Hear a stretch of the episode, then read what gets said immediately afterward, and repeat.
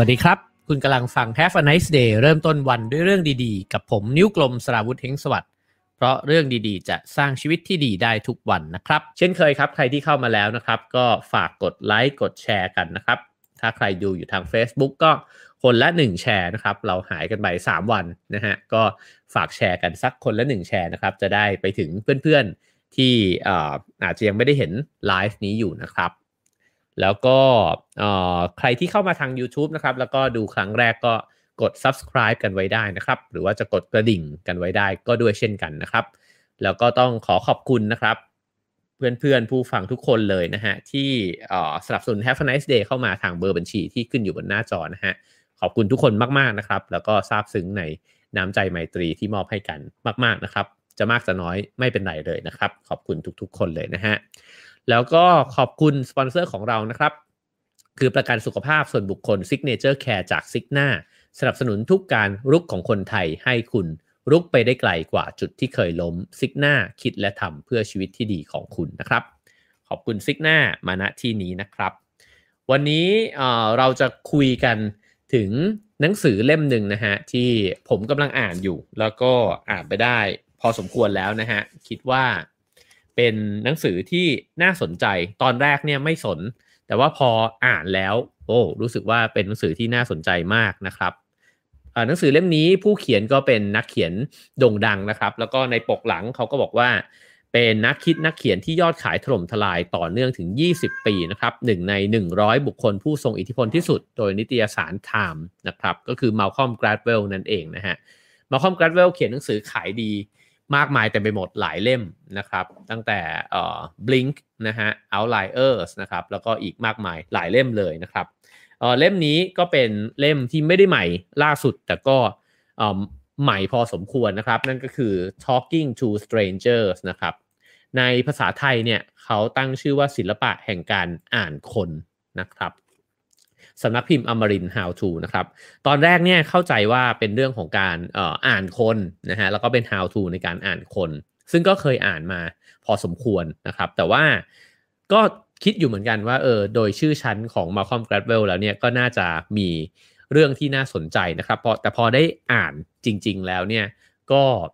ผมว่าความน่าสนใจของเล่มนี้อยู่ตรงที่วิธีการเขียนแล้วก็ข้อมูลในการที่หยิบมาเล่าเรื่องนะครับ แล้วก็ร้อยเรียงต่อเข้าด้วยกัน เขาเล่าเหตุการณ์ในประวัติศาสตร์เนี่ยเยอะเลยนะฮะแล้วก็พยายามที่จะแจกแจงให้เราเห็นว่าออการที่คนเราเนี่ยปฏิสัมพันธ์กัน แล้วก็มันมีทั้งความขัดแย้งนะครับ มีทั้งการถูกหลอกการเชื่อกันนะฮะก็เป็นเรื่องที่ส่งผล มากมายนะครับ ต่อชีวิตแล้วก็ต่อประวัติศาสตร์เลยก็ว่าได้นะครับ หนังสือเล่มนี้เนี่ยโอเค บอกชื่อผู้แปลก่อนนะครับ ผู้แปลคือคุณนุชนาธเนตรประเสริฐศรีนะครับ ในปกเนี่ยเขียนว่าขายไปกว่า 5 0 0แสนเล่มที่สหรัฐอเมริกานะครับ แล้วก็ขึ้นอันดับ 1 international bestseller นะครับ ก็คิดว่าเป็นหนังสือที่น่าสนใจครับ น่าสนใจ ในปกหลังนะครับ ก็มีข้อความที่ดึงดูด ให้เราเปิดอ่านนะครับเขาก็เขียนบอกว่ามนุษย์เราไม่ได้อ่านง่ายอย่างที่คิด แล้วก็กรณีการมองหาคนพลาดเข้าใจคนผิดมีอยู่ทุกวัน และมีมานานนับพันพันปี จุดอ่อนนี้ได้ก่อปัญหาที่ไม่ควรเกิดระหว่างผู้คนบนท้องถนนที่ทำงานในโรงในศาลกระทั่งในศึกสงคราม และมันมักจะมาจากปัญหาเพียงข้อเดียวก็คือ เราไม่ทำความรู้จักคนที่เราไม่รู้จักอย่างที่ควรจะเป็น อืม เริ่มจะเรียกน้ำย่อยกันแล้วนะครับ ก็คิดว่าความน่าสนใจอยู่ตรงที่เรานึกว่าเรารู้จักคนคนนั้นแล้วนะฮะออพอฟังไปแล้วเนี่ยเดี๋ยวอาจจะเริ่มที่จะทบทวนมากขึ้นนะครับว่าเรารู้จักแต่ละคนจริงหรือเปล่า ผมหยิบเอาบทที่2นะครับมาเล่าในวันนี้นะครับ จริงๆแล้วความน่าสนใจเนี่ยเริ่มต้นตั้งแต่บทนำเลยนะฮะแล้วก็ตอนที่อ่านบทนำก็รู้สึกว่า โอ้หนังสือเล่มนี้น่าอ่านมากนะฮะ แต่ว่าอยากจะมาชวนคิดชวนคุยกันนะครับ โดยที่เริ่มต้นจากบทที่ 2 ซึ่งเขาตั้งชื่อว่าทำความรู้จักท่านผู้นำนะฮะท่านผู้นำในที่นี้เนี่ยก็คืออดอล์ฟฮิตเลอร์นะครับเหตุการณ์เนี่ยเริ่มต้นนะฮะในค่ำวันที่ 28 สิงหาคม 1938 นะครับก็ถ้าดูปีแล้วเนี่ย 1938 ก็ใกล้ ๆ คุกรุ่นนะครับ เกือบที่จะเกิดสงครามโลกครั้งที่ 2 ขึ้นนะครับ เขาพูดถึงเนวิลแชมเบอร์แลนนะเออเนวิลแชมเบอร์แลนซึ่งก็เป็นนายกรัฐมนตรีอังกฤษในณขณะนั้นเนี่ยมาปีกว่าๆแล้วนะครับ ตอนนั้นเขาเรียกที่ปรึกษาเนี่ยเข้าไปประชุมกัน วางกลยุทธ์กันจนถึงดึกนะครับ โดยที่เขาเตรียมตัวที่จะไปเจออดอล์ฟฮิตเลอร์เนี่ยเป็นครั้งแรก ๆนะครับ เพราะว่า ตอนนั้นเนี่ยมันก็มีวิกฤตเกิดขึ้นนะครับ เพราะว่าฮิตเลอร์เนี่ยก็เริ่มที่จะพูดจาฮึกเหิมขึ้นเรื่อยๆนะครับ แล้วก็บอกคล้ายๆกับประกาศออกมาว่าจะรุกนะฮะที่ซูเดเทแลนด์นะฮะซูเดเทแลนด์เนี่ยก็คือดินแดน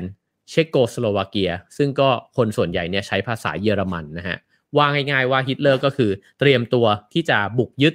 ส่วนหนึ่งของเชโกสโลวาเกีย ซึ่งมันก็ทำให้ประเทศต่างๆ ทั้งหลายเนี่ยก็มีความหวาดหวั่นนะครับ ว่าเหตุการณ์ครั้งนี้มันจะนำไปสู่การเกิดสงครามโลกอีกครั้งหนึ่งหรือเปล่านะครับ แล้วก็แชมเบอร์เลนเนี่ยก็อยากจะหลีกหลีกเลี่ยงสุดขีดนะครับ เพราะว่าอังกฤษก็ไม่อยากที่จะมีสงครามโลกครั้งที่ 2 แล้วนะฮะซึ่งตอนนั้นเนี่ยอ๋อมันก็อยู่ในช่วงเวลาที่ล่อแหลมนะครับ แล้วก็ผู้นำทั่วโลกเนี่ยน้อยคนมากที่จะรู้จักผู้นำเยอรมันอย่างแท้จริงนะครับ ฮิตเลอร์นี่ก็เลยเป็นปริศนาที่ลึกลับนะครับ แล้วก็มีน้อยคนมากที่จะได้ไปเจอเขาตัวเป็นๆแล้วก็เวลาที่จะประเมินไม่ว่าจะเป็นมิตรนะฮะหรือว่าจะเป็นศัตรูก็แล้วแต่ในทางในทางการทูตหรือว่าในทางการทำสงครามเนี่ยนะครับ ก็ต่างคิดว่าน่าจะไปพบเจอกันสักนิดหนึ่งนะฮะถึงจะได้ทำความรู้จักกันนะครับ ซึ่ง ตัวแชมเบอร์เลนเนี่ยซึ่งเป็นนายกรัฐมนตรีอังกฤษเนี่ยนะครับ ก็มีโอกาสที่จะได้เดินทางไปเจอกับฮิตเลอร์เนี่ยหลายครั้งนะครับหลายครั้งเลย แล้วก็เป็นเหตุผลที่ทำให้มัลคอมแกลดเวลล์เนี่ยเขียนว่าทำไมการที่เขาไปเจอฮิตเลอร์หลายต่อหลายครั้งเนี่ยแต่ก็ยังกลับกลายเป็นผู้นำเนี่ยที่ประเมินฮิตเลอร์เนี่ยผิดไปนะครับ ซึ่ง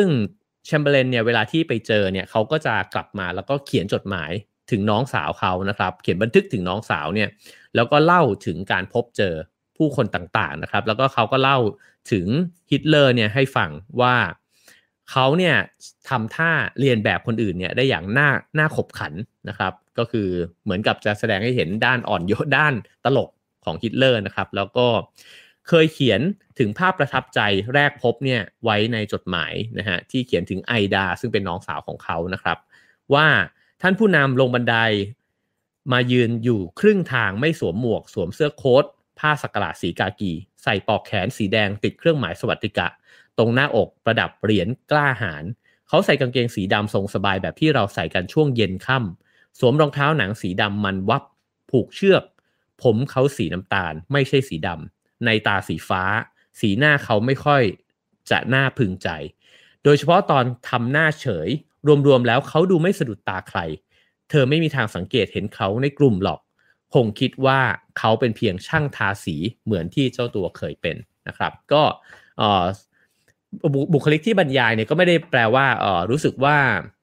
ฮิตเลอร์จะน่ารักอะไรนะฮะ แต่ว่าก็รู้สึกว่าเป็นคนที่ธรรมดาธรรมดาคนหนึ่งนะครับ แล้วก็พอได้ไปพูดคุยกันแล้วเนี่ยฮิตเลอร์ก็พูดด้วยเสียงดังนะฮะใส่เชมเบอร์เลนเนี่ยว่าผมพร้อมที่จะเผชิญสงครามโลก นะครับฮิตเลอร์ก็บอกชัดเลยว่าตัวเองเนี่ยจะไปยึดซูเดเทแลนด์แน่ๆนะครับไม่ว่าโลกจะคิดยังไงก็ช่างแชมเบอร์แลนเนี่ยอยากรู้ว่าฮิตเลอร์ต้องการแค่นั้นจริงๆ ใช่ไหม ก็คือว่าถ้าเกิดว่าไปยึดในส่วนหนึ่งของเชโกสโลวาเกียแล้วหยุดเนี่ยมันก็ไม่ได้ลุกลามไปเป็นสงครามที่ใหญ่โตอะไรนะครับฮิตเลอร์ก็เลยตอบยืนยันชัดเจนว่าใช่เขาก็ต้องการแค่นั้นเองนะครับ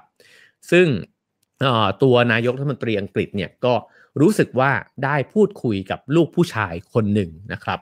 ก็แม้ว่าไม่ได้ประทับใจในเชิงว่าชื่นชอบนะฮะแต่ก็รู้สึกว่าไอ้คนคนนี้เป็นคนที่พูดจาฉะฉาน มั่นใจมั่นคงนะฮะแล้วก็น่าจะเชื่อถือได้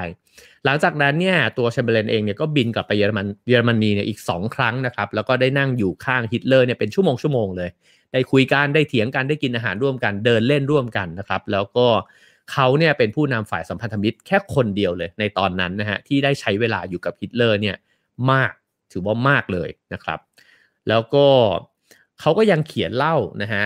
ในจดหมายถึงน้องสาวเนี่ยบอกว่าฮิตเลอร์เนี่ยก็กระชับมือพี่ด้วยมือทั้งสองข้าง อย่างที่เขาสงวนไว้ใช้เพื่อแสดงมิตรไมตรี ก็สัมผัสได้ว่ามีมิตรไมตรีต่อกันนะครับ แล้วก็เขาก็พอกลับมาถึงลอนดอนเนี่ยเขาก็แจ้งกับคณะรัฐมนตรีเนี่ยว่าไม่เห็นว่าผู้นำเยอรมันเนี่ยจะวิกลจริตอะไรนะครับ เพียงแค่แสดงอาการตื่นเต้นอย่างมาก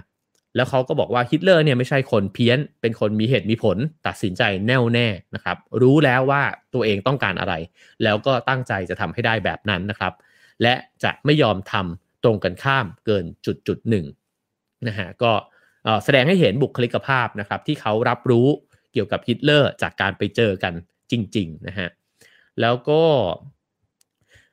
ในนี้เนี่ยมัลคอมแกลดเวลล์เขาก็พยายามขีดเส้นใต้ให้เห็นว่าตัวแชมเบอร์เลนเองเนี่ยก็ปฏิบัติไปตามสมมติฐานนะฮะเวลาที่เราทั้งหลายเนี่ย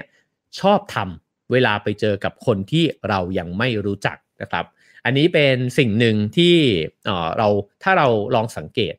ก็คือว่าหนังสือเล่มนี้เนี่ยเขาจะพูดถึงว่าเวลาที่เราเจอคนที่เรายังไม่รู้จักเนี่ย เราเกิดอะไรขึ้นบ้างในความคิดของเรานะครับ ซึ่งอันนี้เป็นข้อแรกเลยเขาก็บอกว่าเราพยายามทำความเข้าใจ คนที่เราเพิ่งเจอ หรือว่ายังไม่รู้จัก แล้วเราก็จะรวบรวมข้อมูลทั้งหลายเนี่ยทั้งสีหน้าแววตาท่าทางนะครับ ข้อมูลต่างๆ ที่เราเคยรู้มาเนี่ยแล้วประมวลออกมาเป็นความเข้าใจเกี่ยวกับคนคนนั้น แล้วตัวเองเนี่ยมันก็อาจจะมี bias อยู่นิดๆนะครับว่า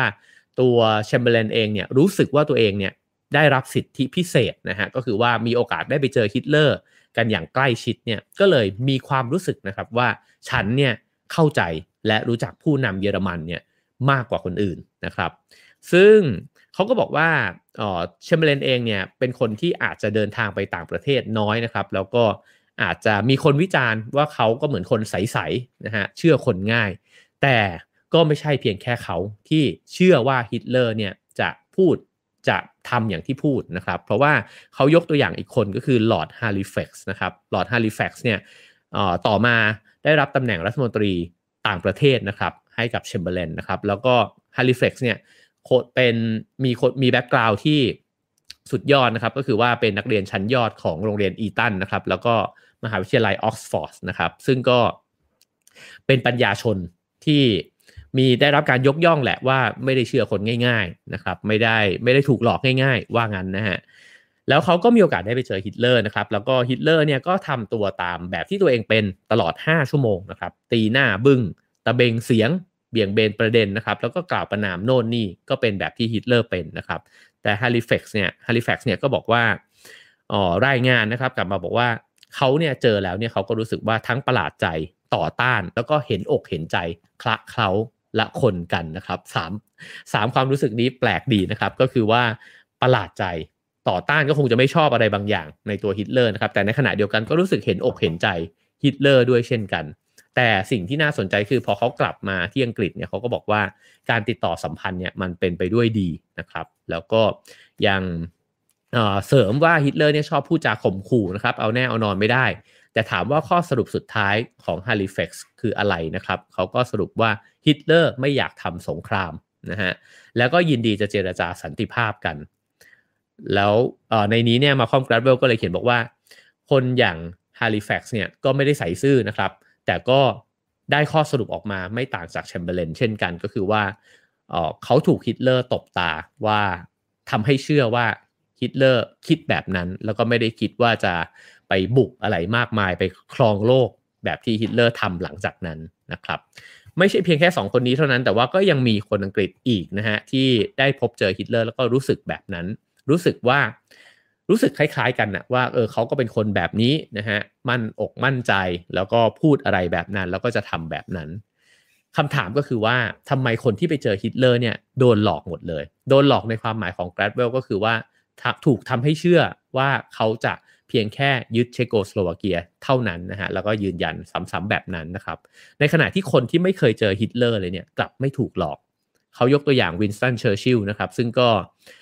ไม่เคยเจอฮิตเลอร์ตัวเป็นๆเลย แต่ว่าไม่เคยคิดเลยว่าฮิตเลอร์เนี่ยจะเป็นคนดีนะก็คือ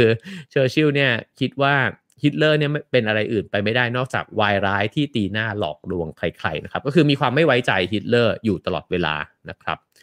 ซึ่ง เขาก็บอกว่ามันน่าสนใจดีที่คนที่ได้พบเจออีกคนหนึ่งเนี่ยแบบตัวเป็นๆคุยกันนานหลายชั่วโมง กลับตีความคนที่ได้เจอผิดเพี้ยนไปนะฮะตรงนี้เป็นเรื่องที่เออเป็นจุดเริ่มต้นนะครับ แล้วก็เป็นแก่นของหนังสือเล่มนี้นะครับ เพื่อที่จะชวนพวกเราเนี่ยคิดแล้วก็ทบทวนว่าเวลาที่เราเจอคนหรือเพิ่งรู้จักกันไม่นานนะฮะเราไว้ใจเขา หรือว่าเราตีความเขาเนี่ยไปเองเนี่ยได้ยังไงบ้างนะครับ แล้วเขาก็ยกตัวอย่างเรื่องของผู้พิพากษานะครับที่ต้องตัดสินคดี อันนี้เอ่อเอามาจากสถิติในนิวยอร์กนะครับ ซึ่งมีคนที่ต้องตัดถูกตัดสินคดีเนี่ยถึง 5 0 0แสนกว่าคน แล้วก็ผู้พิพากษาที่นิวยอร์กเนี่ยยอมปล่อยตัวไป 4 0 0แสนกว่าคนนะครับ จริงๆแล้วโดยประเด็นเนี่ยก็คือว่าเวลาที่ผู้พิพากษาจะเลือกปล่อยตัวผู้ต้องหานะครับ ซึ่ง หมายถึงว่าพอปล่อยออกไปแล้วเนี่ยเสี่ยงหรือเปล่าที่เขาจะไปทำผิดซ้ำหรือว่าเขาจะไปทำร้ายใครเพิ่มนะครับ ก็ปรากฏว่า โดยข้อมูลเนี่ยก็พบว่าผู้พิพากษาได้ปล่อยตัวคนออกไปเนี่ยโดยที่ไม่ได้มีหลักการอะไรที่ชัดเจนนะแต่ตัดสินจากความรู้สึกจากการที่ได้เจอผู้ต้องหาเหล่านั้นเนี่ยตัวเป็นๆได้จ้องตากันนะครับ แล้วก็ได้สอบสวนอะไรต่างได้ฟังการสอบสวนต่างๆ นานาเนี่ยแล้วก็ เลือกที่จะปล่อยตัว ก็ปรากฏว่ามันไม่ได้มีเกณฑ์อะไรที่แม่นยำเลย ในความหมายก็คือว่าการได้พบเจอกันตัวเป็นๆเนี่ยไม่ได้ทำให้เราตีความผู้คนเนี่ยได้ถูกต้องมากขึ้นนะครับ แล้วเขาก็ยกถึงข้อข้อมูลนะฮะในหนังสือ Blink ของเขานะครับ ว่าวงออเคสตราเนี่ยตอนที่เลือกเฟ้นนักดนตรีเข้าร่วมวงเนี่ยสามารถทำได้ดีขึ้นมากนะฮะเวลาที่ให้ผู้สมัครบรรเลงเพลงให้คณะกรรมการเนี่ยฟัง หลังฉากกันพูดง่าย ๆ ก็เหมือน The Voice นะครับ The Voice เนี่ยตอนที่กรรมการฟังเสียงนักร้องใช่ไหมครับ แล้วเขาตัดสินใจเลือกหรือไม่เลือกก็คือกดปุ่มหรือเปล่าเนี่ยเขาหันหลังให้กับนักร้อง อันนี้ก็เหมือนกันนะครับ ก็คือว่าเขาเลือกนักดนตรีเข้าวงโดยที่ผู้สมัครเนี่ยอยู่หลังฉาก นั่นแปลว่าคนคัดเลือกเนี่ยไม่เห็น ไม่รู้แหละว่าเขาเป็นผิวขาวผิวดำนะฮะไม่เห็นว่าเป็นผู้หญิงผู้ชายสูงเตี้ย อะไรก็แล้วแต่บุคลิกดีไม่ดีผอมอ้วนยังไงนะฮะไม่เห็น ซึ่งการไม่เห็นเหล่านี้เนี่ยมันกลับทำให้อคติต่างๆ มันลดน้อยลง แล้วก็คัดเลือกคนที่เล่นดนตรีได้เก่งจริงขึ้นมา ตรงนี้น่าสนใจนะครับ นั่นหมายความว่าถ้าเราเนี่ยตัดสินคนคนหนึ่งจากทั้งหมด เราอาจจะรู้สึกว่าคนนี้เก่ง หรือเราประทับใจคนนี้เราอยากจะร่วมงานกับคนนี้นะครับ หรืออยากเป็นเพื่อนกับคนนี้เนี่ยด้วย สิ่งอื่นๆ ที่ไม่ได้เป็นความสามารถเขาจริง ๆ ก็ได้นะครับ ซึ่งอคติแบบนี้เราไม่รู้ตัวนะครับ อย่างที่มันก็มีการทำวิจัยกันออกมาว่า คนที่หน้าตาดีหุ่นดีกว่าเนี่ยมีโอกาสที่จะสร้างความประทับใจให้กับผู้คนได้มากกว่า มันก็เคยมีแอดที่สมัยผมทำโฆษณานะครับ มีหนังโฆษณาเรื่องหนึ่งน่ารักดี คือทุกคนเนี่ยยืนอยู่ในลิฟต์นะฮะ แล้วก็ มีผู้หญิงสวยๆคนหนึ่งเลย ตดออกมานะครับชัดเจนเลยว่าผู้หญิงสวยคนนี้ตดออกมานะฮะก็ปรากฏว่าคนทั้งลิฟต์เนี่ยที่เป็นผู้ชายเนี่ยหันไปมองผู้หญิงอีกคนหนึ่งที่ขี้เหร่กว่านะครับก็ชัดเจนว่านี่คืออคตินะฮะแล้วก็นี่ก็เป็นประเด็นอันหนึ่งเหมือนกันว่า การที่เจอกันตัวเป็นๆไม่ได้หมายความว่าเราจะเข้าใจคนคนนั้น หรือว่ารู้จักคนคนนั้นเนี่ยได้อย่างทะลุปูโป่งหรือว่าแท้จริงนะครับ ทีนี้ ไฮไลท์อันหนึ่งที่เขาขีดเส้นใต้ไว้ก็คือว่า แล้วทำไมเนี่ยไอการพบปะคนแปลกหน้าเนี่ย จึงทำให้เราเข้าใจบุคคลคนนั้นเนี่ยได้แย่กว่าการไม่พบกัน อืม นี่น่าสนใจนะครับ ซึ่งก็ยังมีเกร็ดอีกอันนึงนะฮะเขาบอกว่าเนวิลแชมเบอร์เลนเนี่ยตอนที่ไปเยือนเยอรมนีครั้งที่ 3 นะครับ ในปลายเดือนกันยายน 1938 นะครับ เขาก็ได้เจอฮิตเลอร์เนี่ยพร้อมกับผู้นำอีกหลายคนนะครับ รวมถึงมุสโสลินีด้วยนะฮะ แล้วก็ผู้นำนายกรัฐมนตรีฝรั่งเศสด้วย แต่ว่าในเช้าวันที่2เนี่ยเขาก็ถามฮิตเลอร์บอกว่าขอนัดแยกคุยกัน ส่วนตัวนิดนึงได้ไหมนะฮะ แล้วก็คิดว่าตัวเองเนี่ยซี้ละนะครับ แล้วเข้าใจฮิตเลอร์เนี่ยอย่างแท้จริงแล้วนะครับฮิตเลอร์ก็บอกว่าโอเคได้ก็แยกกันไปคุย เขาก็ถามย้ำอีกครั้งหนึ่งว่า คุณเนี่ยมีความมุ่งหมายแค่เชโกสโลวาเกียจริง ๆ ใช่ไหมนะฮะ ฮิตเลอร์ก็ตอกย้ำความมั่นใจว่าใช่นะครับคราวนี้แชมเบอร์เลนก็เชื่อหมดใจเลยว่าฮิตเลอร์เนี่ยพูดความจริงนะครับ แล้วก็เลยชวนกันไปที่อพาร์ตเมนต์นะฮะแล้วก็ยื่นแผ่นกระดาษ ซึ่งพิมพ์บันทึกข้อตกลงเนี่ยเอาไว้ แล้วก็บอกว่าให้ฮิตเลอร์ช่วยลงนามในเนี้ยให้หน่อยเพื่อยืนยันนะครับฮิตเลอร์ก็บอกว่าโอเคได้ผมลงนามให้ แล้วก็เขาก็ถามว่าเมื่อไหร่ดีล่ะ เราจะลงนามกันนะครับ ซึ่งแชมเบอร์เลนก็บอกว่าเดี๋ยวนี้เลย แล้วเขาก็ไปที่โต๊ะทำงานนะครับ แล้วก็เซ็นเอกสาร 2 ชุดนั้นเนี่ยแล้วก็เหมือนกับยืนยันนะครับว่าเขาพูดแบบนั้นจริง ๆ ตัวแชมเบรนเนี่ยบินกลับมาที่อังกฤษนะครับแล้วก็บอกว่าเหมือนกับเป็นวีรบุรุษของชาติเลยนะครับ ซึ่งเขาก็โชว์เอกสารซึ่งฮิตเลอร์เนี่ยลงนามร่วมกับเขานะครับ หลังจากนั้นเนี่ยเขาก็พูดกับประชาชนบอกว่า และก็นักข่าวทั้งหลายเนี่ยว่า คราวนี้พวกคุณก็สบายใจละกลับบ้านไปนอนพักผ่อนกันให้สบายได้แล้วนะครับ เหมือนกับเขาไปเจรจาเพื่อที่จะให้ชัดเจนว่ามันจะไม่มีสงครามที่จะมาเดือดร้อนอังกฤษได้นะครับ หลังจากนั้นในเดือนมีนา 1939 ไม่นานเลยนะครับ ฮิตเลอร์ก็รุกดินแดน ส่วนของเช็กโกสโลวาเกีย แต่ว่ารุกมากไปกว่าที่ตัวเองพูดไว้นะครับ แล้วก็จนกระทั่งถึง 1 กันยา 1939 หลังจากนั้นไม่กี่เดือนเองนะครับ จากที่ได้เซ็นสัญญากันเนี่ย ฮิตเลอร์ก็บุกโปแลนด์ แล้วก็โลกก็เริ่มเข้าสู่สงครามโลกนะครับ ก็อันนี้ก็เป็นเรื่องราวนะครับ ผมว่าหนังสือเล่มนี้มันสนุกดีตรงที่มาคอมกราดเวลเนี่ยเขาหยิบเอาเกร็ดแล้วก็ฉากหลาย ๆ ฉากนะครับ ในประวัติศาสตร์เนี่ยมาลองโบขึ้นมาดู แล้วก็ชวนคิดว่า เออเนอะทำไมเหตุการณ์เหล่านี้มันจึงเกิดขึ้นได้นะครับ ซึ่งเขาพยายามจะอธิบายนะครับ ผ่าน ผ่านการทดลองอันหนึ่ง ซึ่งเราเคยเล่ากันไปแล้วในใน Have a nice day ด้วยนะครับ เพราะว่าหนังสือบางเล่มก็เขียนถึงสิ่งนี้นะฮะ เช่น การทดลองนั้นก็คือว่าเวลาที่เราจะเติมคำเหมือนกับไอ้เจ้าเกมแฮงแมนนะฮะ เหมือนกับเวลาที่สมมติมีเขียนตัวหนังสือไว้มีช่องว่างอยู่ มีตำแหน่งตัวหนังสือเนี่ยอยู่ 5 ตัวนะครับ แล้วก็มีคำ มีคำคำหนึ่งอะที่ให้เราเดา หรือว่าเราเขียนอะไรลงไปก็ได้นะครับ เช่นเราเขียนคำว่าอะมีตัว s แล้วก็เว้นวรรคตัวช่องว่าง 2 ตัวนะครับ ขีดขีดแล้วก็ re นะครับ เราจะเติมคำว่าอะไรนะครับ บางคนถ้าเกิดว่าเติม s h a r e ก็จะแชร์แบ่งปันนะครับ แต่ว่าบางคนก็อาจจะเติม s c a r e scare ซึ่งแปลว่าตกใจกลัวนะครับ ซึ่งแต่ละคนก็จะเขียนคำเหล่านี้ไม่เหมือนกันนะครับ แต่ข้อที่มันน่าสนใจก็คือว่าในบรรดาชุดคำเหล่านี้นะฮะเขาก็จะเว้นช่องว่างไว้แบบนี้ ซึ่งแต่ละคำมันก็เป็นไปได้แตกต่างกันมากมายใช่ไหมครับ แต่ถ้าเกิดเราเนี่ยเริ่มต้นด้วยความรู้สึกที่มันเป็น negative เนี่ยเรามีแนวโน้มที่จะเติมคำเหล่านี้ไปในเชิงลบเนี่ยต่อเนื่องกันหลายคำ นะครับ ถ้าในขณะที่อีกคนหนึ่งเนี่ยเริ่มด้วยความรู้สึกที่เป็นบวกนะครับ ก็มีโอกาสที่จะเติมคำในช่องว่างเหล่านี้ให้กลายเป็นคำที่มีความหมายในเชิงบวกมากขึ้นไปนะครับ หรือถ้าตอนนั้นมีการทดลองว่าถ้าเกิดคุณไปทำอะไรที่สกปรกมาเนี่ย คุณอาจจะเติมคำเหล่านี้เป็นคำว่าสบู่เป็นคำว่าผงซักฟอก เป็นคำว่าคลีนเป็นคำว่าอะไรแบบนี้นะครับ คือการที่ก่อนหน้านั้นเนี่ยเราไปเจออะไรมา หรือเราทดอะไรไว้ในใจเนี่ย มันมีผลต่อการเติมคำของเราเนี่ยมากเลย ความหมายของการทดลองนี้เนี่ยก็เหมือนกับจะไปบอกว่ามันมีภาพลวงตาบางอย่าง ที่ถ้าเราคิดไว้แล้วว่าคนคนนี้น่าจะเป็นคนแบบนี้ คนคนนี้น่าเชื่อถือนะ เราก็มีโอกาสที่จะสะสมข้อมูลที่จะทำให้เชื่อว่าคนคนนี้น่าเชื่อถือแบบที่เราเชื่อเขาจริง ๆ นั่นแหละนะครับ มากขึ้นไปอีก ถ้าเรารู้สึกว่าคนคนนี้ไม่น่าไว้ใจ ไม่ว่าเขาจะขยับตัวอะไรนิดๆหน่อยๆหรือว่าติดกระดุมเสื้อผิดหรือว่าใส่กางเกงมาในแบบที่เราไม่ชอบเนี่ย เราก็อาจจะรู้สึกว่าคนคนนี้ไม่น่าไว้ใจนะฮะมันเหมือนกับ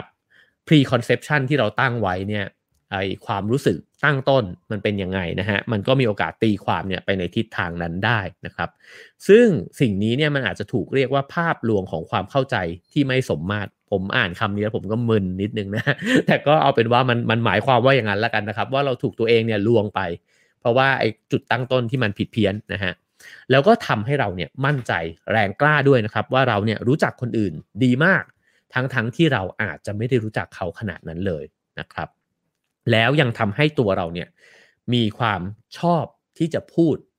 ก็คือพอเขารู้ล้วว่าเข้าใจคนคนนี้แล้วเนี่ยก็ยิ่งพูดมากขึ้น ยิ่งสนทนาเขามากขึ้นนะครับ มากกว่าที่จะอดทน แล้วก็รับฟัง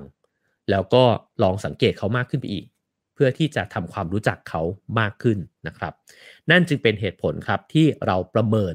คนที่เพิ่งรู้จักกันเนี่ยผิดไป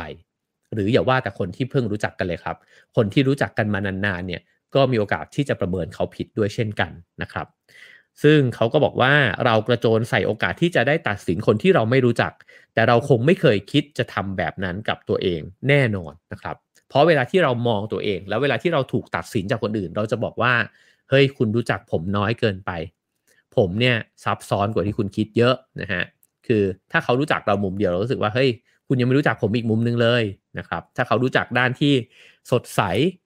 ต่างๆ นานานะครับ เราก็อาจจะรู้สึกกับเขาว่า เฮ้ยผมมีมุมมนตั้งเยอะคุณยังไม่รู้จักผมเลย เราเข้าใจดีว่าตัวเราเนี่ยซับซ้อนและไม่ได้เข้าใจง่าย ๆ แต่สิ่งที่มันตลกก็คือว่าเรากลับนึกว่าคนอื่นเน่ยเข้าใจง่าย แล้วเราเข้าใจเขาแล้วนะครับ ซึ่งมาคอมกราดเวลก็บอกว่า ถ้าคุณจะอ่านหนังสือเล่มนี้เนี่ยแล้วคุณจะมีความเชื่ออย่างหนึ่งเนี่ยผุดขึ้นมาในใจคุณ สิ่งที่ผมอยากให้คุณเชื่อตามก็คือ คนที่เราไม่รู้จักไม่ได้เข้าใจง่ายเลยนะครับ นะครับเราขีดเส้นใต้ประโยคนี้กันไว้นะครับ เพราะมันจะ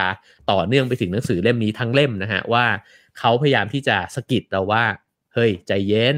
อย่าเพิ่งคิดว่าคุณรู้จักคนคนนั้นดีแล้วนะครับ ผมจะเล่าเรื่องอีกเรื่องหนึ่งนะครับ ซึ่งก็มีรายละเอียดมากมายเลยเนี่ยในบทที่ 3 นะครับ เป็นเรื่องของวันนี้นะฮะชื่อบทว่า Queen of Cuba นะครับ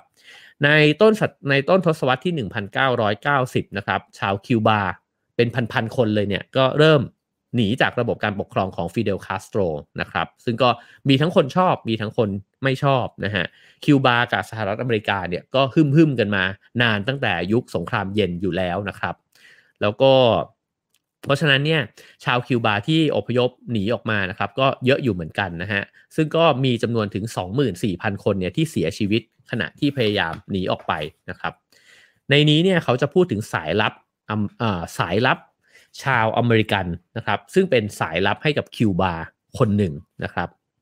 ชื่อว่าคาร์โรลเดี๋ยวเราจะ อันนี้ต้อง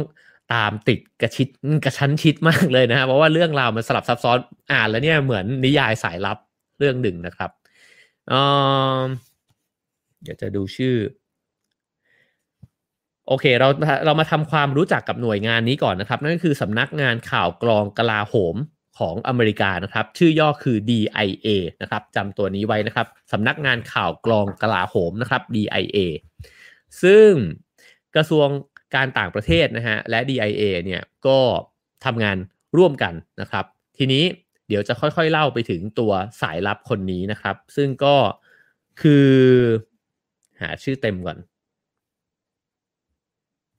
โอเค เดี๋ยวเราคงจะได้เจอกันนะครับ ซึ่งเขาบอกว่าน่าจะเป็น เอ่อเป็นสายลับที่สร้างความเสียหายเนี่ยให้กับสหรัฐอเมริกาเนี่ยสูงมากที่สุดคนหนึ่งเลยนะครับโอเค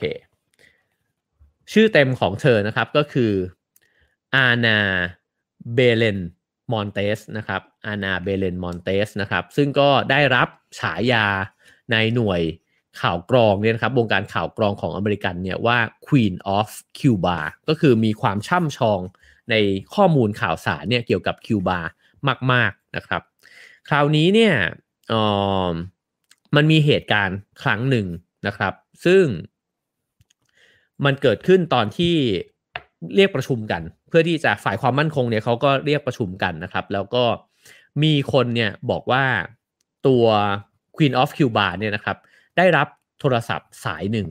แล้วก็หลังจากนั้นเนี่ยก็เหมือนกับ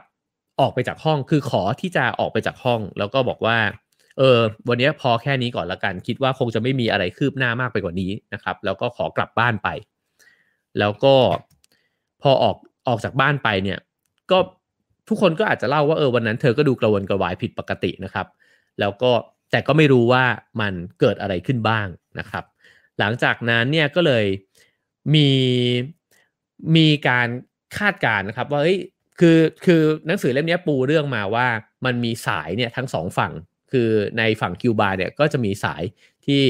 ที่ถูกส่งเข้าไปนะครับ โดยสหรัฐอเมริกาเนี่ยในส่วนของหน่วยความมั่นคงของอเมริกาเองเนี่ยก็มีสายของคิวบาเนี่ยเข้ามาปน ซึ่งก็เป็นคนอเมริกันเนี่ยนะครับ แล้วก็เขาก็เริ่มจะเกิดการสอบสวนขึ้นนะครับ ซึ่งคนที่ได้สอบสวน Queen of Cuba เนี่ยชื่อคาร์ไมเคิลนะครับ ซึ่งเขาก็เรียก มอนเตสเนี่ยนะฮะมอนเตสก็คือ Queen of Cuba เนี่ยเข้าไปนะครับเขาก็พรรณนาให้ฟังว่าตัวมอนเตสเนี่ยเป็นคนที่สวยมีเสน่ห์นะครับท่าทางเนี่ยฉลาดแล้วรูปร่างเพรียวนะครับ ผมสั้นแล้วก็หุ่นดี ชนิดที่เรียกได้ว่าถ้าเดินมาเนี่ยก็ต้องเหลียวมองเลยนะครับ แล้วก็เขาเรียกตัวคาร์ไมเคิลเนี่ยซึ่งก็เป็นคนที่ต้องสอบสวนนะฮะก็บอกว่าเขานึกในใจว่าผู้หญิงคนนี้น่าประทับใจ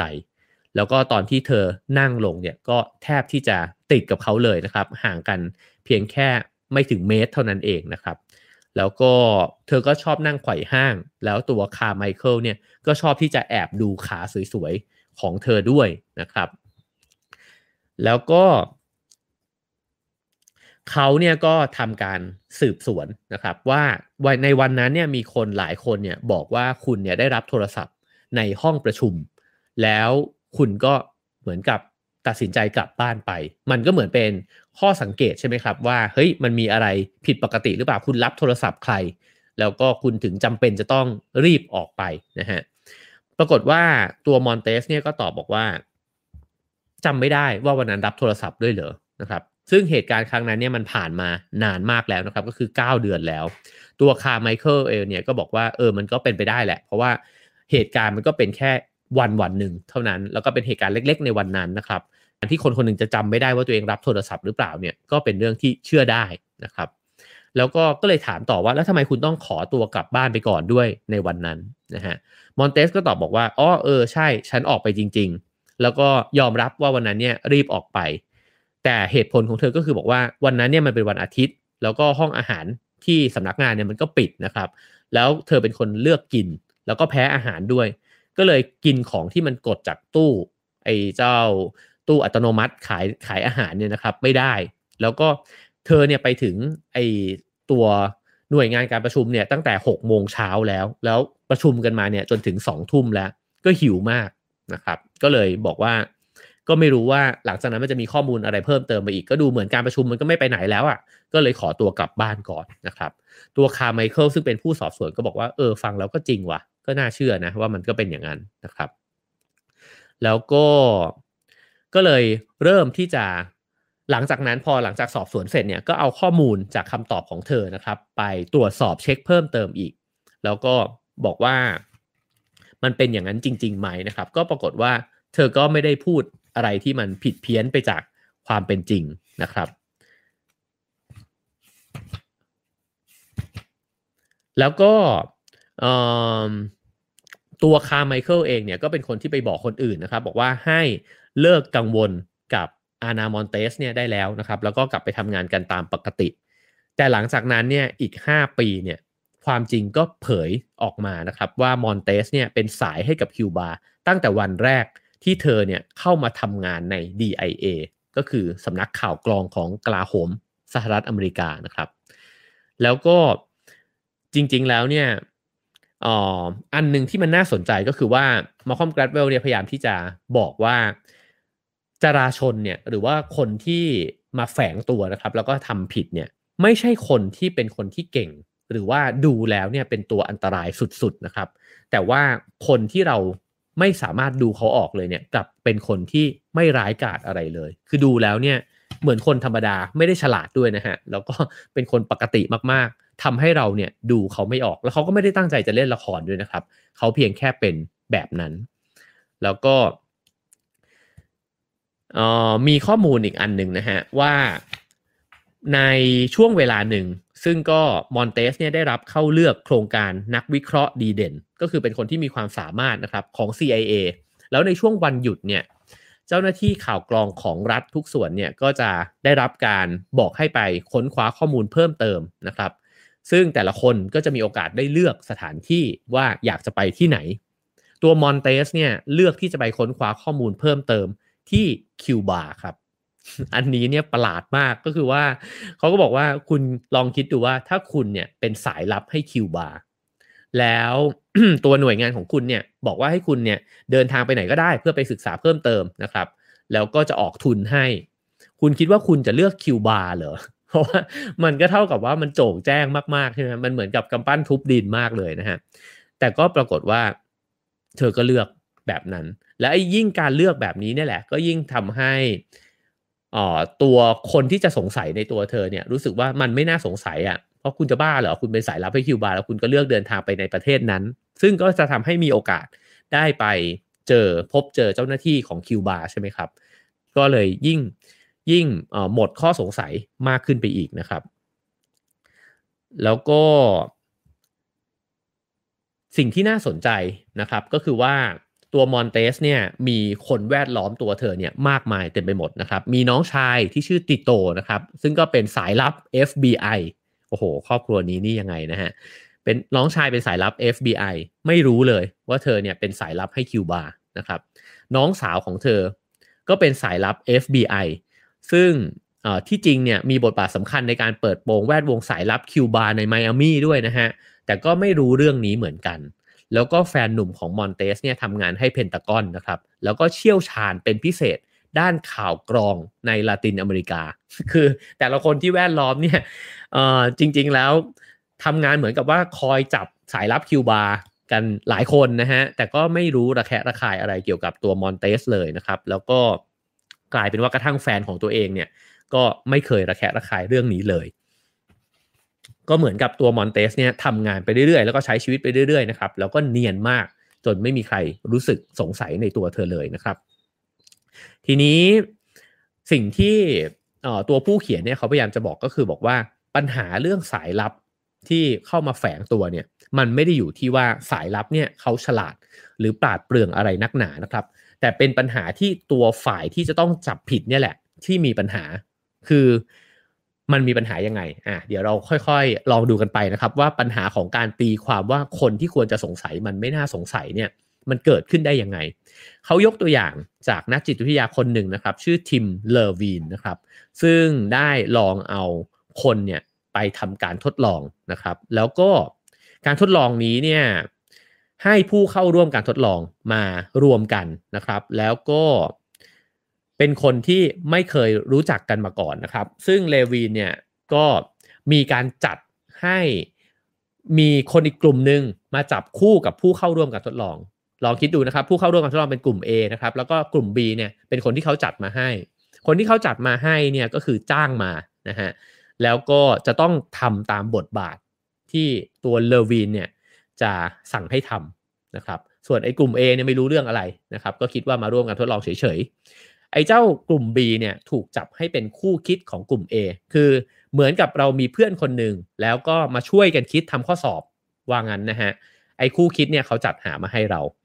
แล้วพอแบบทดสอบเนี่ยมันถูกแจกขึ้นมา เราก็จะมีกระดาษอยู่ตรงกลาง แล้วก็มีไอ้ คนคู่คิดเราเนี่ยนั่งอยู่ด้วยนะครับ ซึ่งต่างรู้กันดีครับว่าถ้าเกิดว่าทำคะแนนสอบได้ดีเนี่ยก็จะได้เงินเป็นของรางวัลนะครับ ตัวคู่คิดเนี่ยซึ่งถูกจ้างมาเนี่ยก็จะค่อยๆเริ่มส่งสัญญาณนะครับ ให้กับตัวผู้ร่วมทดลองเนี่ยที่กำลังจะทำข้อสอบเนี่ยบอกว่าเฮ้ยผมไม่รู้นะว่าคุณเนี่ยคิดยังไงกับไอการทำสอบครั้งเนี้ยแต่ผมไม่อยากได้ตังค์ซึ่ง ไอกระดาษเฉลยคำตอบเนี่ยมันวางอยู่บนโต๊ะตรงนั้นแหละ แล้วก็เนี่ยมันง่ายๆเลยมันวางหลาอยู่อะคุณแค่ไปหยิบมา แล้วก็แค่เนี้ยคุณก็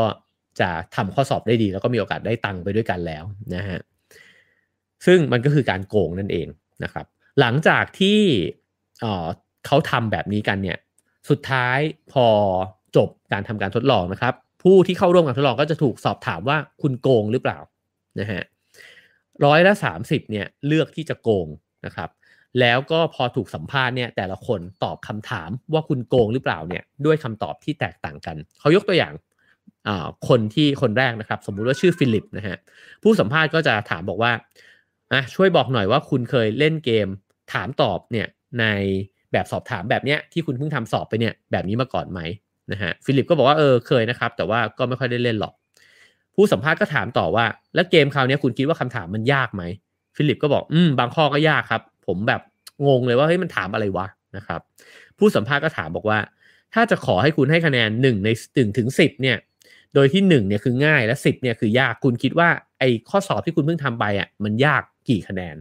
ฟิลิปก็ตอบว่าคงจะยากประมาณ 8 คะแนน ซึ่งถือว่ายากมากนะฮะผู้สัมภาษณ์บอกโหคุณให้แปดเลยเหรอนั่นแปลว่าแบบคุณคิดว่าไอ้ข้อสอบเนี้ยมันยากมากเลยนะ แล้ว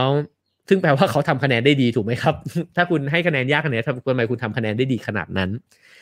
เขาก็เลยถามฟิลิปต่อไปว่า คุณทำคู่คุณเนี่ยทำคะแนนได้ดีมากเลยนะทำไมมันถึงได้คะแนนดีนะฮะฟิลิปก็เลยตอบว่าทีมเวิร์กครับ ผู้สัมภาษณ์บอกทีมเวิร์กเหรอฟิลิปก็บอก อืม ใช่ครับ แล้วเขาก็ถามบอกว่าเออแล้วตอนที่ ราเชลเนี่ยก็คือคนที่คุมสอบเนี่ยนะฮะไม่อยู่เนี่ยคุณคิดว่าคุณโกงหรือเปล่า ฟิลิปก็ตอบว่าผมผมเปล่านะนะฮะหลังจากนั้นเนี่ยเขาก็งึมงำงึมงำแล้วก็มองไปทางอื่น แล้วก็ผู้สัมภาษณ์ก็ถามย้ำว่าคุณพูดความจริงใช่ไหมฟิลิปก็บอกว่าใช่ครับใช่ แล้วก็คำถามสุดท้ายที่เขาถามก็คือว่า คุณคิดว่าถ้าผมถามคู่คิดของคุณน่ะที่ช่วยคุณทำข้อสอบอะเขาจะตอบเรื่องนี้ว่ายังไง คราวนี้เนี่ยฟิลิปก็เงียบเลยนะครับ แล้วก็เหมือนกับว่าเห็นเลยว่าเขาเนี่ยระแวงแล้วก็คิดหนักมาก ฟิลิปก็บอกว่า อืมเขาคงตอบว่าไม่ครับนะก็เห็นว่าลนแล้วนะฮะแล้วก็คิดบอกว่าเออไอ้คนนั้นไอ้คู่เขาก็คงตอบเหมือนกันแหละว่า ไม่ไม่ได้โกงผู้สัมภาษณ์บอกเหรอคุณคิดว่าเขาจะตอบอย่างนั้นเหรอฟิลิปบอกอ่าครับ ผมคิดว่าเขาจะตอบแบบนั้น คนสัมภาษณ์เขาบอกโอเค ผมถามคุณแค่นี้แหละนะครับ อันนี้ แบบแรกก็คือว่ามีคนที่เข้าร่วมการทดลองหลายคนเนี่ยที่มีลักษณะแบบฟิลิป ก็คือพอโดนซักไซ้เข้าไปมากขึ้นเรื่อยๆเนี่ยแล้วไปถึงจุดที่บอกว่าคู่คิดของคุณจะตอบแตกต่างไปจากคุณไหมเนี่ยก็เกิดอาการลนลานนะครับ แล้วก็มีอาการออกว่าจริง ๆ แล้วตัวเองก็โกงนั่นแหละ แต่ทีนี้เขาบอกว่าคนที่ตอบคำถามมันไม่ได้เป็นแบบนี้ทุกคนนะฮะเขายกตัวอย่างอีกคน ซึ่งคือลูคัสแล้วก็หน้าตาหล่อเหลาเลยพูดจาฉะฉานท่าทางมั่นใจนะครับ ถูกถามเหมือนกันว่าคุณโกงไหมลูคัสเนี่ยตอบบอกว่าไม่มีครับ ตอบชัดเจนเลยนะฮะผู้สัมภาษณ์ก็ถามว่าไม่มีเหรอ คุณคิดว่าถ้าผมถามไอ้คู่คิดคุณเนี่ยเขาจะตอบแบบเดียวกันไหมลูคัสก็บอกใช่ ผมคิดว่าเขาตอบแบบเดียวกับผมนี่แหละ พวกเราไม่ได้โกง ก็คือตอบชัดเจนมากนะครับ แล้วก็ ตัวมาคอมแกรดเวลเนี่ยเขาบอกว่าเขาเนี่ยไปขอเลวีนเนี่ย เพื่อที่จะเปิดดูวิดีโอที่ถ่ายทำไว้ในการทดลอง ว่าผู้ที่เข้าร่วมกับทดลองซึ่งโกงเนี่ยตอบคำถาม แล้วก็สีมีสีหน้าเนี่ยยังไงกับคนที่ถูกที่สัมภาษณ์เขาครับ ก็ปรากฏว่าแต่ละคนเนี่ยมีท่าทางบุคลิกเนี่ยที่แตกต่างกันมากนะฮะแล้วก็ไม่ยอมรับหรอกว่าตัวเองโกงแล้วก็โกหกนะครับ ซึ่งปรากฏว่ากลุ่มคนที่โกหกเนี่ยมี 22 รายนะครับ สมมุติว่ามีอยู่ทั้งหมด 44 รายในวิดีโอที่เขาได้ดูกันเนี่ย แล้วก็มีกลุ่มที่พูดความจริง 22 รายนะครับ ก็ใครๆที่เปิดวิดีโอ สมมุติว่าเราดูเราไม่รู้ใช่ไหมครับว่าใครโกง แต่ว่าผู้ที่ทำการทดลองเนี่ยเขารู้นะฮะสมมุติผมไปดู ผมไม่รู้เลยว่าใครโกง นั่งดูไป 44 คนเนี่ย ผมจะตอบถูกครับว่าใครโกงจากการสังเกตเนี่ยนะฮะ 56%แล้วก็เอ่อคนทั่วๆไปเนี่ยก็จะตอบถูกเนี่ยกันประมาณนี้นะครับ ซึ่งถามว่า 50%มันเยอะไหม จริงๆ มันมันสามารถบอกได้ว่าคุณเดา เพราะว่าคุณก็เดาได้หัวก้อยอะนะฮะ มีคนอยู่สี่สี่คนคุณก็เดาได้ถูกนะครับ อยู่ครึ่งหนึ่ง เขาก็บอกว่า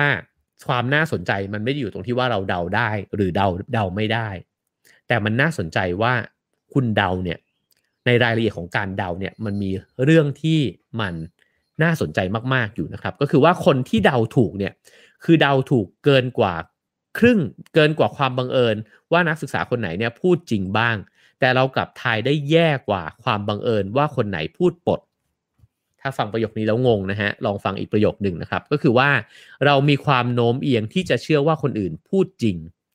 แล้วข้อสันนิษฐานที่เราใช้กันอยู่ก็คือว่า ใครต่อใครที่เราคล้องแวะ ด้วยเนี่ยต่างก็ซื่อตรงกันทั้งนั้น พูดง่าย ๆ ก็คือว่าเวลาที่เราสังเกตคนเนี่ยนะครับ เราเนี่ยทายถูกว่าคนอื่นพูดจริง คือคนที่พูดจริงแล้วเราทายถูกว่าคนนี้พูดจริง อันนี้มีโอกาสทายถูกเยอะ แต่คนที่โกหกเนี่ยบอกว่าไม่โกงแล้วโกหกเนี่ยเราทายผิดเยอะกว่า มันเลยทำให้ตัวเลขพอไปบวกกันแล้วเนี่ย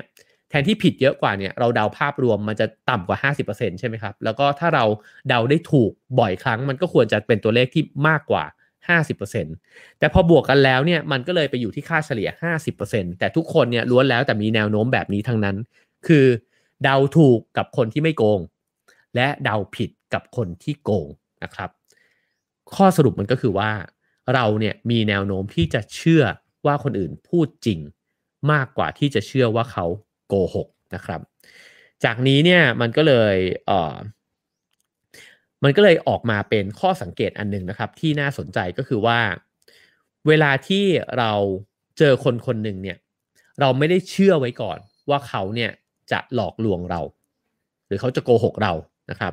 แต่เราจะเชื่อไว้ก่อนครับ ว่าอีกฝ่ายหนึ่งเนี่ยพูดจริงนี่เหมือนในแง่กฎหมายเลยนะฮะคือเชื่อว่าเขาถูกเนี่ยไว้ก่อนนะครับ แล้วก็จนกว่าจะมีอะไรมาคัดค้านข้อสรุปที่เราตั้งไว้เนี่ย อย่างชัดเจนเท่านั้น เราถึงจะเชื่อว่าคนคนนั้นเนี่ย มาโกหกเรา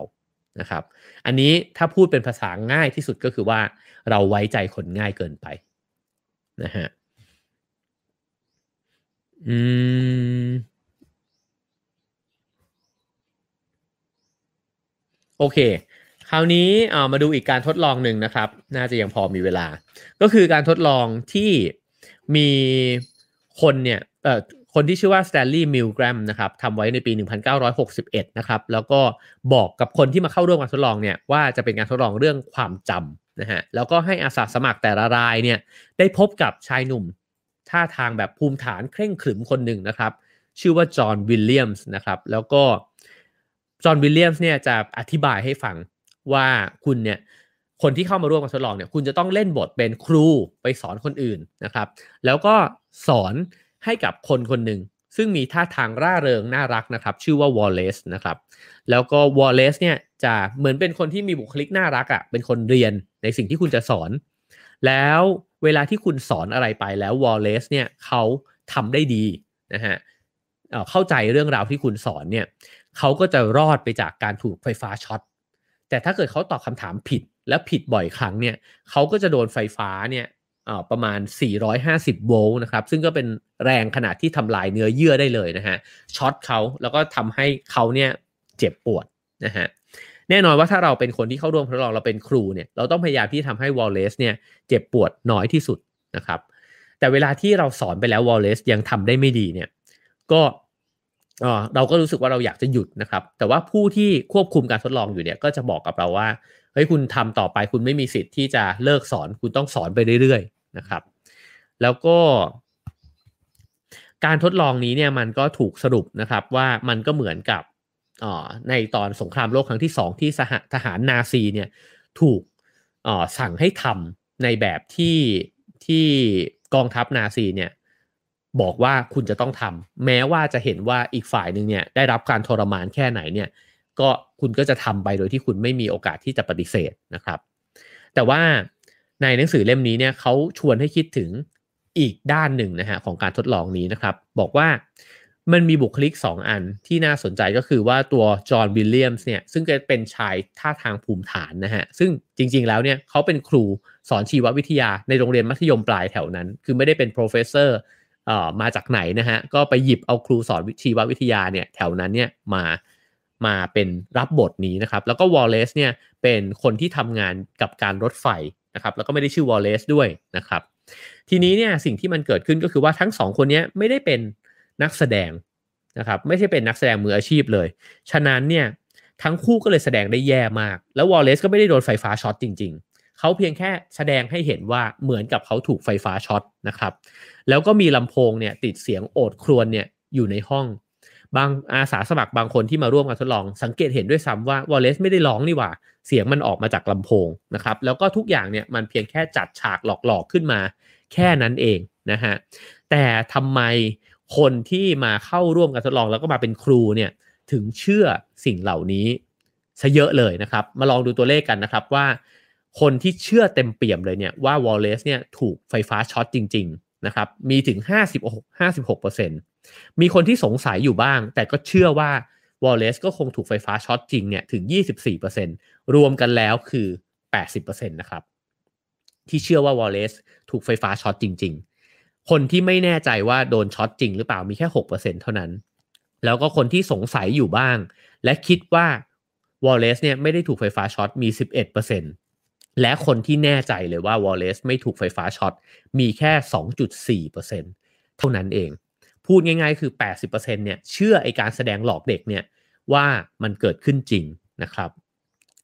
ประเด็นของเลวินซึ่งก็เป็นคนที่คิดการทดลองเนี่ยนะครับเออเป็นคนที่พูดเกี่ยวกับเรื่องนี้นะฮะบอกว่าคุณเนี่ยไม่ได้เชื่อใครสักคน เพราะไม่สงสัยอะไรเขาเลย แต่ที่ยอมเชื่อเนี่ยไม่ได้แปลว่า คุณไม่สงสัย แต่คุณเชื่อว่าเขาไม่มีข้อมาหักล้างความสงสัยของคุณเนี่ยมากพอต่างหาก คือเวลาที่เราไว้ใจคนคนนึงเนี่ยไม่ได้หมายความว่าเราเชื่อเขาร้อยเปอร์เซ็นต์นะฮะแต่เราเราเชื่อแต่ว่ามันก็ยังไม่ได้เลวร้ายขนาดนั้นปะวะ มันก็ไม่ผิดสังเกตขนาดนั้นนี่หว่านะฮะ ซึ่งไอ้กรณีแบบนี้เนี่ยมันทำให้เราเชื่อได้ง่ายกว่า การที่เราตั้งเป้าว่าเราจะเชื่อคนคนนี้ร้อยเปอร์เซ็นต์ อันนี้คือ point เลยนะครับ เป็น point ของของสิ่งที่เล่าในวันนี้เลยนะฮะซึ่งกลับไปที่ตัวอานาเบเลนมอนเตสนะครับ ซึ่งก็คือ Queen of Cuba อีกครั้งหนึ่งนะครับ เขาก็บอกว่าในการสอบสวนนะฮะ ซึ่งก็คาร์ไมเคิลเนี่ยทำเรื่องนี้นะครับ เขาก็พูดบอกว่า ตอนที่เขาสอบสวนเนี่ยทำไมเขาถึงเชื่อตัวมอนเตสเนี่ยนะฮะ ก็คือ เขารู้สึกว่าสิ่งที่เธอตอบออกมาเนี่ย มันเป็นเรื่องที่ไม่แปลกอะไรนี่หว่าก็ แล้วก็อีกอย่างหนึ่งที่มอนเตสมักจะย้ำกับเขา เพราะว่าเขาสอบสวนกันหลายครั้งมากนะครับ ตัวมอนเตสเนี่ยบอกว่าเขาเนี่ยมีภารกิจเยอะมากที่จะต้องไปทำแล้วก็เวลาที่คุณมาสอบสวนฉันเนี่ยฉันให้เวลาคุณได้แค่ 2 ชั่วโมงจริงเดี๋ยวฉันมีธุระจะต้องไปทำอย่างอื่นต่อนะครับ แล้วก็จนกระทั่งตัวคาร์ไมเคิลเนี่ยรู้สึกว่ามอนเตสเนี่ยไม่ให้ความสำคัญกับการสอบสวนครั้งเนี้ย ครั้งหนึ่งเขาก็เลยหมดความอดทน แล้วก็พูดใส่หน้าตัว Queen of Cuba เนี่ยไปเลยนะฮะบอกว่าฟังนะอานามอนเตสผมเนี่ยมีเหตุผล แล้วก็ที่พอจะเชื่อได้ว่าคุณเนี่ยมีส่วนพัวพันกับการปฏิบัติการ ก็คือเป็นสายลับเนี่ยให้กับคิวบานะครับเราต้องนั่งคุยเรื่องนี้กันอย่างจริงจังนะครับก็คือซัดเปรี้ยงเนี่ยเข้าไปที่หน้ามอนเตสเลยนะครับ ซึ่งมอนเตสเนี่ยเป็นสายให้กับคิวบามาตลอด แล้วก็เคยพบกับผู้บงการเนี่ยมาแล้วไม่ต่ำกว่า 300 ครั้งนะครับ มีการส่งลับให้กับฝ่ายส่งความลับให้กับฝ่ายคิวบาเนี่ยมากมายจนกระทั่งอาจจะเรียกได้ว่าสร้างความเสียหายมากที่สุดในประวัติศาสตร์สหรัฐเลยทีเดียวนะครับ แล้วก็ฟิเดลคาสโตรเนี่ยเคยมอบเหรียญตราให้กับตัวเธอเนี่ยด้วยมือตัวเองมาแล้ว ก็คือโอ้โหตัวจี๊ดว่าง่าย ๆ ว่าคือตัวจี๊ดของคิวบานะครับ แล้วก็พอถูกคาร์ไมเคิลเนี่ยพูดใส่หน้าแบบนั้นนะว่าคุณเนี่ยกำลังถูกสงสัยว่าเป็นสายลับให้คิวบาเขาก็บอกว่ามอนเตสเนี่ยก็คือเหมือนตกตะลึง แล้วก็เขาเปรียบเทียบว่าเหมือนกวางที่ถูกไฟหน้ารถเนี่ยสาดเข้าตา แล้วก็ตาโตถลึงอยู่แบบนั้นนะฮะก็คือช็อกว่าซวยแล้วว่าจะถูกจับได้แล้วนะครับ แต่คาคาไมเคิลเนี่ยก็บอกว่า ตอนที่เธอเนี่ยไม่อ้าปากแย้งเลยว่า เอ้ยไม่ใช่คุณพูดอะไรของคุณ ฉันไม่ได้เป็นสายลับคิวบาร์คุณพูดบ้าแบบนี้ได้ยังไง เธอไม่ได้พูดอะไรแบบนั้นเลยนะฮะไม่โวยวายอะไรเลยสักคำเดียว และไอ้ความช็อกแล้วก็ตะลึงงันแบบนั้นเนี่ยกลับทำให้คาร์ไมเคิลเนี่ยรู้สึกว่า เฮ้ย หรือเธอไม่เป็นวะ เพราะเธอไม่ปฏิเสธอะไรเลยนะครับ ก็เลยกลายเป็นว่าเออเขาเนี่ยกลับรู้สึกว่าเธอให้ความสำคัญกับการสอบสวนครั้งนั้น แล้วก็การหุบปากเงียบของเธอเนี่ยเหมือนกับ ให้ความร่วมมือ แล้วก็อะโอเค เรามาสอบสวนเรื่องนี้ให้มันจบจบกันไปเถอะนะครับแล้วก็ตัวคาร์ไมเคิลเองก็มี bias อีกอย่างหนึ่งก็คือว่ารู้สึกว่าตัวเองเนี่ยทำได้ดี คือสามารถดึงความสนใจของตัวมอนเตสเนี่ยกลับมาที่การสอบสวนได้อีกครั้งหนึ่ง แล้วก็ชมเอ่ยปากชมตัวเองในใจว่า โอ้มันเยี่ยมเลยว่ากลยุทธ์นี้ที่บอกไปเนี่ยทำให้การสอบสวนมันจะราบรื่นขึ้นนะครับ หลังจากที่คุยกันไปหลายครั้งเนี่ยอ๋อก็เริ่มสีกันนะครับ แล้วก็เริ่มปล่อยตัวกัน มีการ มีการเล่นกันนะฮะคุยเล่นกัน พอผ่อนคลายแล้วเนี่ย ตัวคาร์ไมเคิลก็บอกนะครับว่า เธอก็เออเขาเนี่ยก็เริ่มรู้สึกว่า ตัวมอนเตสเนี่ยมีเสน่ห์จังเลย เหมือนกับก็เหมือนกับชอบนะฮะแล้วก็เอ่อตัวเธอก็เริ่มโปรยเสน่ห์มากขึ้นนะครับ ไม่รู้ว่าจงใจหรือเปล่าเนี่ยแหละแล้วคาร์ไมเคิลเนี่ยก็แอบมองขาของเธอเหมือนที่เกริ่นไว้ในตอนแรกด้วยนะครับ แล้วก็เออ ไอไอความรู้สึกแบบนี้เนี่ยก็ทำให้ยิ่งรู้สึกว่าเข้าใจ อันนี้คล้ายๆ กับที่เกริ่นไว้ในเรื่องฮิตเลอร์แล้วนะฮะว่าพอเริ่มสนิทชิดเชื้อไปมากขึ้นเรื่อยๆเนี่ยก็เริ่มที่จะรู้สึกว่าเข้าใจตัวมอนเตสเนี่ยมากขึ้นไปเรื่อยๆนะครับจนกระทั่งถึงคำถามหนึ่งที่เขาถามไปว่าก็คือถามละเอียดมากขึ้นไปเรื่อยๆนะฮะแล้วก็ถามว่าวันนั้นเนี่ยหลังจากที่กลับออกไปจากที่ทำงานเนี่ยคุณขับรถกลับบ้านไปเนี่ยคุณขับเองหรือเปล่า ก็บอกว่าใช่เขาขับรถเธอขับรถกลับบ้านไปเอง คุณจอดที่ไหน ก็เราอะจอดอยู่ตรงช่องจอดอีกฝั่งหนึ่งของฟากถนนนะครับ แล้วเธอก็แล้วเขาก็ถามเธอไปอีกว่า แล้วพอจอดแล้วเนี่ยคุณไปเจอใครบ้างหรือเปล่านะฮะเธอก็ตอบว่าเปล่า แล้วก็ถามละเอียดลงไปอีกว่า พอคุณข้ามถนนไปแล้วเนี่ยอ๋อคุณเนี่ยทำอะไรต่อไป คราวนี้มอนเตสก็ท่าทางเปลี่ยนไปเลยนะฮะ แล้วก็จากที่เหมือนกับโปรยเสน่ห์น่ารักน่ารักอยู่เนี่ย เขาเปรียบเทียบว่าเหมือนเด็กเนี่ยถูกจับได้ตอนที่มือเนี่ยยังคาอยู่ในขวดโหลลูกอมนะก็เหมือนกับมีอาการช็อกแบบนั้นนะครับ เพราะว่าวันนั้นเนี่ยตัวมอนเตสเนี่ยได้ไปเจอก็คือเหมือนกับไปเจอตัวแทนจากคิวบานะครับแล้วก็เลยสงสัยในใจว่าซวยแล้วว่ะคาร์ไมเคิลเนี่ยรู้เรื่องรู้มาแล้วหรือเปล่าแล้วแกล้งถามหรือเปล่าว่าวันนั้นเนี่ยเธอไปเจอกับคนคิวบานะครับแล้วก็เธอเนี่ยกลัว แทบจะบ้าตายเลยนะฮะ แต่ว่าคาร์ไมเคิลเนี่ยไม่จับจับสัญญาณนั้นไม่ออกนะฮะ แล้วก็ไม่รู้ด้วยว่าเธอเนี่ยกังวลนะครับ แล้วก็ยังตีความต่อไปว่า อ๋อ เธอคงจะพบหาเป็นชู้กับผู้ชายที่แต่งงานแล้วหรือเปล่านะครับ หรือว่าเธออาจจะเป็นเลสเบี้ยนอะไรหรือเปล่า แล้วก็ไปเจอแฟนโดยที่ไม่อยากให้เขาเนี่ยรู้ก็เหมือนกับพอกุ๊กกิ๊กกันนิดนึงแล้วเนี่ยก็ตีความไปเป็นด้านนี้เลยนะฮะว่าอ๋อเฮ้ยเธอก็คงแบบมีเรื่องราวที่ไม่อยากให้รู้ แล้วก็ลืมเรื่องที่ว่าเธออาจจะไปนัดพบ กับตัวแทนจากคิวบาก็ได้นะครับ แล้วสิ่งนี้กระบวนการนี้มันคืออะไร มันคือการที่คาร์ไมเคิลเนี่ยพยายามที่จะหาเรื่องมาบอกกับตัวเองว่าเธอไม่ผิดหรอก มันอาจจะมีเรื่องอีกเยอะแยะมากมายเลย ที่เขาเนี่ยยังไม่รู้จากจากเธอนะครับ แล้วก็กลายเป็นว่าตีความ เพราะว่าเขาเชื่อไปแล้วไงครับว่ามอนเตสเนี่ยไม่น่าจะเป็นสายลับคิวบาแล้วก็เลยไปหาเอาเรื่องราวต่างๆ นานาที่บอกว่าไม่หรอก ไม่เธอไม่ได้เป็นนะฮะมาตอบตัวเองนะครับ นี่ตอบตัวเองล้วนๆเลยนะครับทั้งทั้งที่อีกฝ่ายเนี่ยมีท่าทางที่ช็อกไปแล้วเรียบร้อยนะครับจนกระทั่งสุดท้ายเรื่องราวมาจบบทนะฮะตรงที่ว่าผ่านไปหลายปีมากนะครับ แล้วจึงค้นพบนะฮะข้อมูล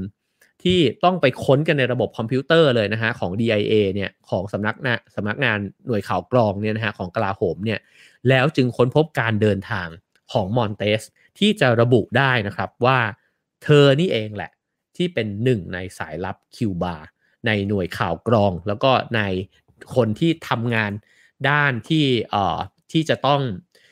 กรองข่าวเรื่องคิวบานะฮะในสหรัฐอเมริกา สุดท้ายก็กลายเป็นว่าคาร์ไมเคิลเนี่ยได้เหมือนกับแทบจะเคกระโหลกตัวเองแรงๆนะครับ ว่าไอคนที่เขาสืบสวนมาตลอดเนี่ยที่แท้ก็คือสายลับชาวคิวบานั่นเองนะฮะ เรื่องราวของหนังสือเล่มนี้มันสนุกตรงนี้นะครับ ก็คือว่า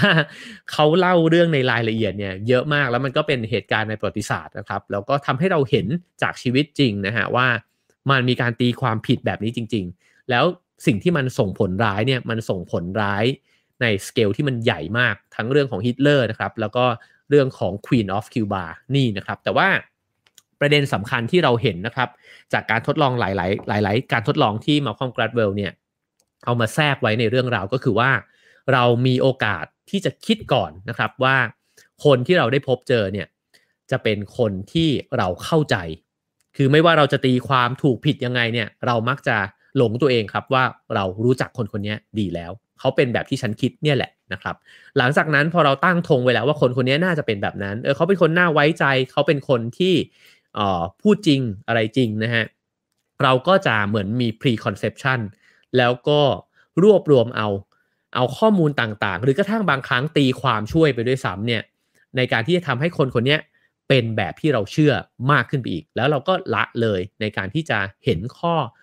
อข้อผิดพลาด ข้อที่มันอาจจะตรงกันข้ามไปจากสิ่งที่เราคิดไว้นะครับ แล้วก็ละเลยสิ่งเหล่านี้ไปทำให้มีโอกาสที่จะเข้าใจคนคนนั้นเนี่ยผิดไปด้วยนะครับ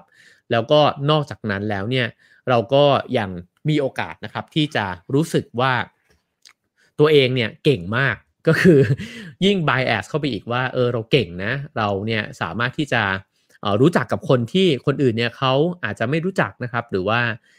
ไม่ไม่ได้สงสัยในตัวคนคนนี้เลยนะครับ ก็ผมคิดว่าอย่างหนึ่งนะฮะที่เราอาจจะพอตระหนักได้ก็คือว่า อย่าพึ่งรีบหลงตัวเอง ว่า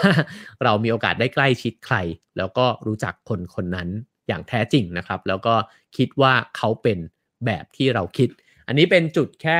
เริ่มต้นเท่านั้นเองนะครับ แล้วก็มีเพื่อนผู้ฟังคอมเมนต์มานะครับ บอกว่าเนี่ยมีความรู้สึกชอบกัน พอเริ่มรู้สึกชอบเนี่ยแหละ เราก็จะเหมือนกับเบี่ยงเบนไปนะฮะแล้วก็ตีความผิดเพี้ยนไปนะครับ อันนี้ใช่เลยนะฮะก็เหมือนกันกับที่นายกรัฐมนตรีอังกฤษนะครับ รู้สึกว่าประทับไม่ได้ชอบนะฮะแต่ก็มีเหลี่ยม มีเหลี่ยมที่แบบรู้สึกประทับใจในตัวฮิตเลอร์นะครับ แล้วก็มีโอกาสที่เข้าใจผิดไป ผมว่าส่วนหนึ่งที่สำคัญมาก ๆ ก็คือความรู้สึกว่าฉันแน่นะฮะความรู้สึกว่าฉันเข้าใจคนคนนี้ในขณะที่คนคนอื่นยังไม่เข้าใจ อันนี้แหละที่น่ากลัวนะครับจากหนังสือเล่มนี้นะครับ Talking to Strangers นะครับของ Malcolm Gladwell นะครับก็จริง ๆ ผมยังสนุกนะฮะแล้วก็ถ้าอยากฟังก็พิมพ์วายกันเข้ามานะครับพรุ่งนี้อาจจะลองหยิบขึ้นมาเล่า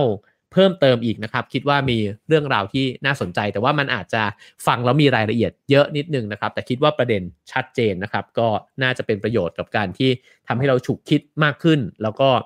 ทำให้เราได้เห็นว่าทำไมเราเชื่อคนง่าย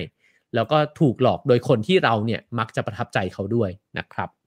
ก็ทั้งหมดนั้นคือเนื้อหาของ Have a nice day ประจำวันนี้นะครับ หลังจากเราห่างหายกันไป 3 วันนะครับ ผมเดินทางไปถ่ายทำสารคดี เรื่องหนึ่งนะครับ ก็ในสัปดาห์นี้ก็จะหายไปอีก 2 วันนะครับ ก็เราก็น่าจะเสร็จหลังจากนั้นเข้าสู่กระบวนการตัดต่อนะครับ คิดว่าภายในต้นเดือนหรือกลางเดือนกรกฎาคมนะครับ น่าจะได้เห็นผลงานชิ้นนี้นะฮะก็หวังว่าจะเป็นงานที่ออกมาพอใช้ได้นะก็จะพยายามทำให้ดีนะครับ ก็ขอบคุณทุกคนนะครับที่ฟังกันในวันนี้ขอบคุณตัว Y ที่ส่งกันเข้ามานะครับ แล้วก็ให้คะแนนกันได้นะครับ 5 4 3 2 1 เช่นเคยนะครับ ว่าฟังแล้วสนุกไหม มีประโยชน์หรือเปล่านะครับ แล้วก็ขอบคุณทุกการสนับสนุนผ่านเบอร์บัญชีบนหน้าจอด้วยนะครับ และขอบคุณสปอนเซอร์ของเรานะครับ ประกันสุขภาพส่วนบุคคล Signature Care จากซิกหน้านะครับ สนับสนุนทุกการรุกของคนไทย ให้คุณรุกไปได้ไกลกว่าจุดที่เคยล้มซิกหน้าคิดและทำเพื่อชีวิตที่ดีของคุณนะครับขออภัยด้วยนะครับที่จอดับนะฮะ ก็เดี๋ยวว่ากันพรุ่งนี้นะครับ มาต่อกันใน Talking to Strangers กันอีกสักตอนหนึ่งนะครับ พบกันพรุ่งนี้7โมงเช้าครับ Have a nice day ครับ